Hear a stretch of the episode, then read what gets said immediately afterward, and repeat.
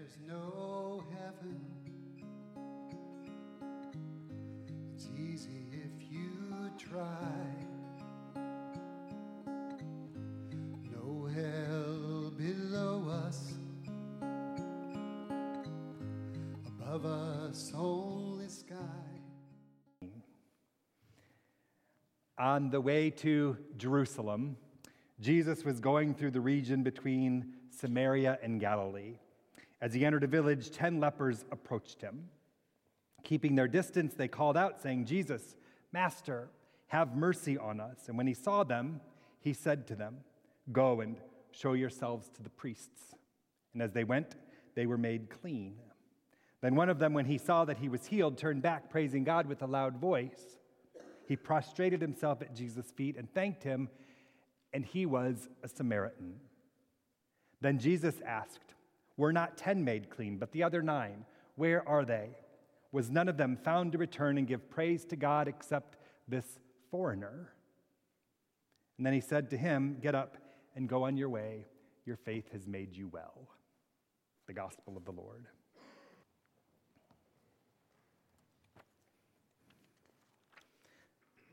Foreigners, foreigners, foreigners. If you've not seen the latest Ken Burns documentary on PBS called The US and the Holocaust, I highly recommend it. It is not for the faint of heart, but it is one of those things I believe we should all see. Even if you think you've heard that history before, or that you've heard enough of that history before, this seems different to me.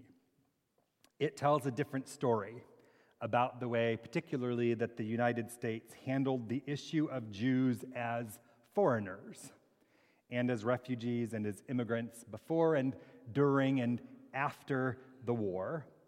And it has a lot to teach us about how we do or how we do not do immigration well these days still.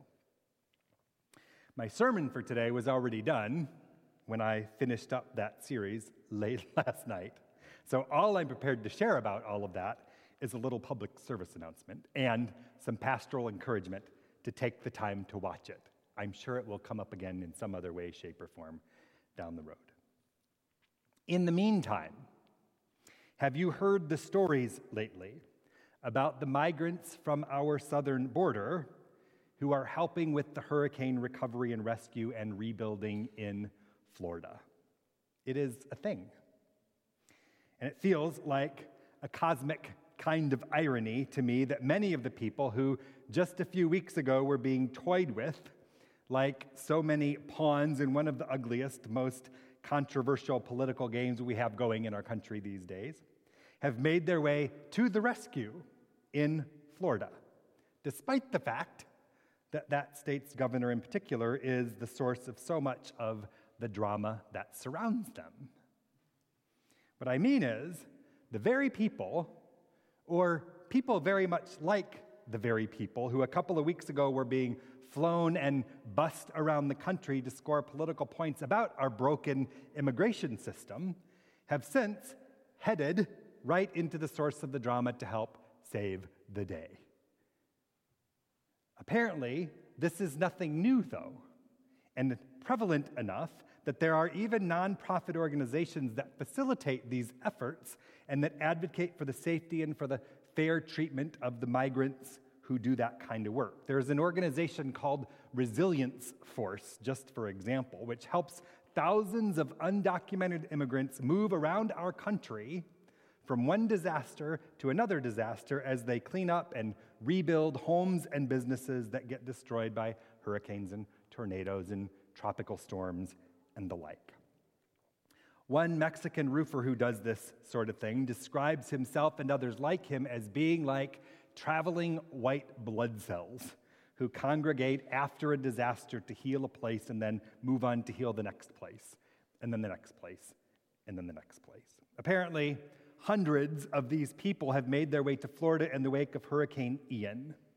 They're coming from places like New York and Dallas and Houston, again, the very states and places to and from which they were being shipped in the first place. Of course, migrants do this work because they're smart and because they're resourceful and because they're desperate enough to, I imagine. It's hard, dangerous work. They get screwed out of compensation, they risk their safety, and they endanger their very lives by working without insurance, for instance, or without any kind of safety net to help them when things go wrong. That's what some of the organizations like Resilience Force exist to help with. But it's not only about wages or job security or self preservation for these foreigners.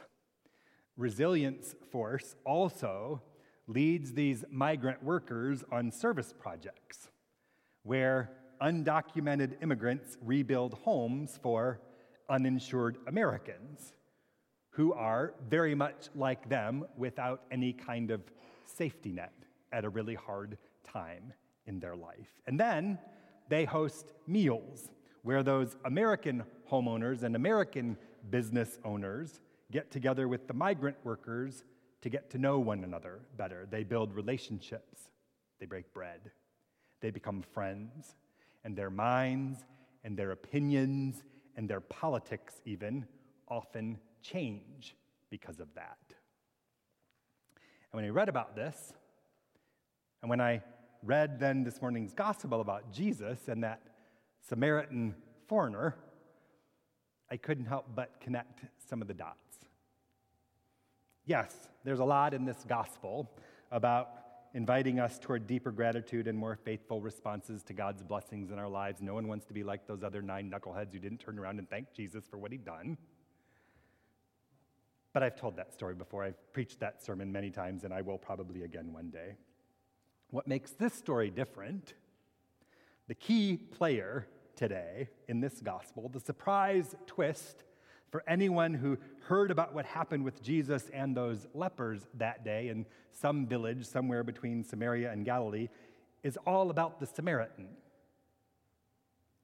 It said he was a foreigner.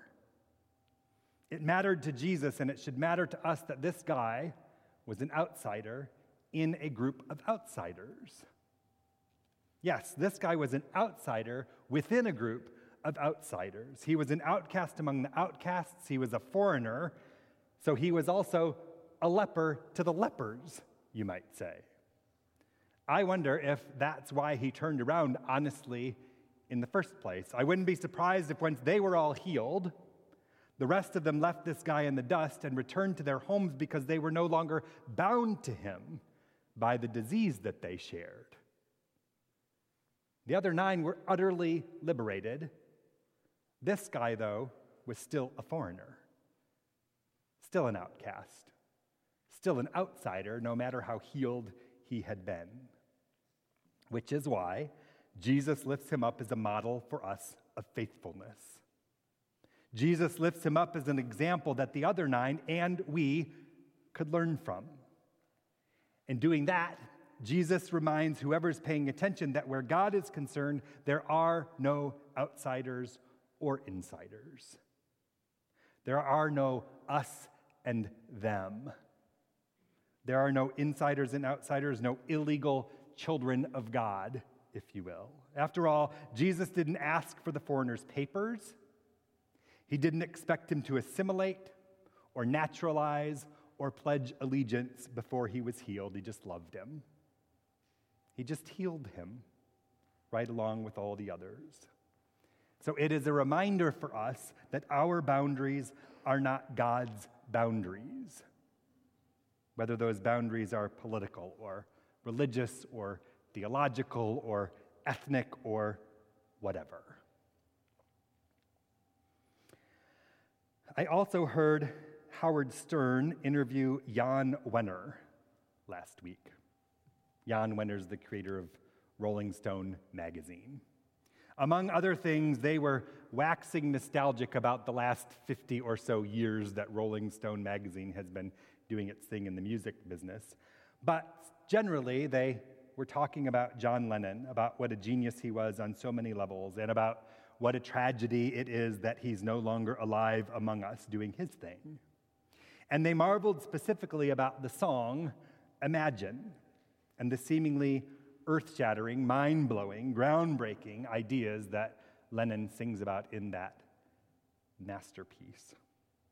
And Howard Stern, a self professed atheist who I actually have a fair amount of respect for, swooned over John Lennon's encouragement to, as the song goes, imagine there's no countries. It isn't hard to do. Nothing to kill or die for, and no religion, too. Imagine all the people sharing all the world. You know the song, right? If you don't know the song, I will pray for you, and you will have to take that up with Jesus when the time comes. anyway, in today's gospel, Jesus himself embodies what John Lennon, genius though he was, could only imagine. Jesus embodies what we can only imagine too much of the time. In that moment, with that Samaritan, there were no countries. No nationality, no country mattered any more than any other in that village somewhere between Samaria and Galilee. There was no religion, too. Jesus was not a Christian, remember. And those lepers were healed before they ever made it to the priest's religion, had nothing to do with it, only their faith. And there was no hell down below, and there was no heaven up above somewhere far and away either, because heaven was happening right there among them. Grace was shared, healing had come, gratitude was expressed, new life had taken shape, the outsider was all of a sudden allowed in, faith and life had come together, and all was well. Imagine. And then let's stop imagining it and let's make it be so. Let's stop imagining what we are called to embody, you and I, as God's people on the planet. Let's see all of it, our country and theirs, as God's creation. Let's see all of us and all of them, whoever they might be, as God's children too. Let's talk about and let's seek out the common ground of our faith more often than we argue about what divides us where religion is concerned. And let's do like Jesus did, and like Jesus calls us to do just the same. Let's embody the kind of grace, courage, welcome, and mercy that so much of the world has very good reason to doubt, to deny to long for still, and to merely imagine, unless or until we show them how real it is and how real it can be by the grace of God we know in Jesus Christ. Amen. Imagine all the people sharing all the world. You may say that I'm a